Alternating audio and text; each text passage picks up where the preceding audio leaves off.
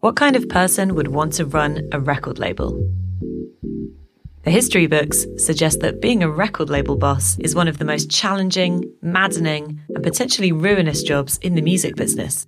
But of course, that doesn't put everyone off. Relevant Parties is a new podcast series by Carhartt Work in Progress, which takes you behind the scenes at the world's greatest independent record labels to meet the music obsessives who have turned their vision into a reality.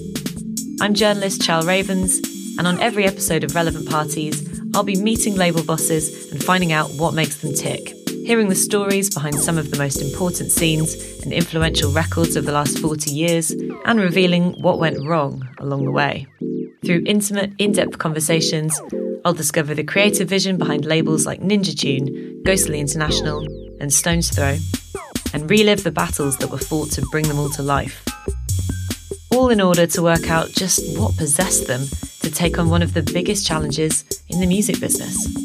So, for the tall tales and big ideas behind the world's best independent record labels, listen out for Relevant Parties, a new podcast beginning in July.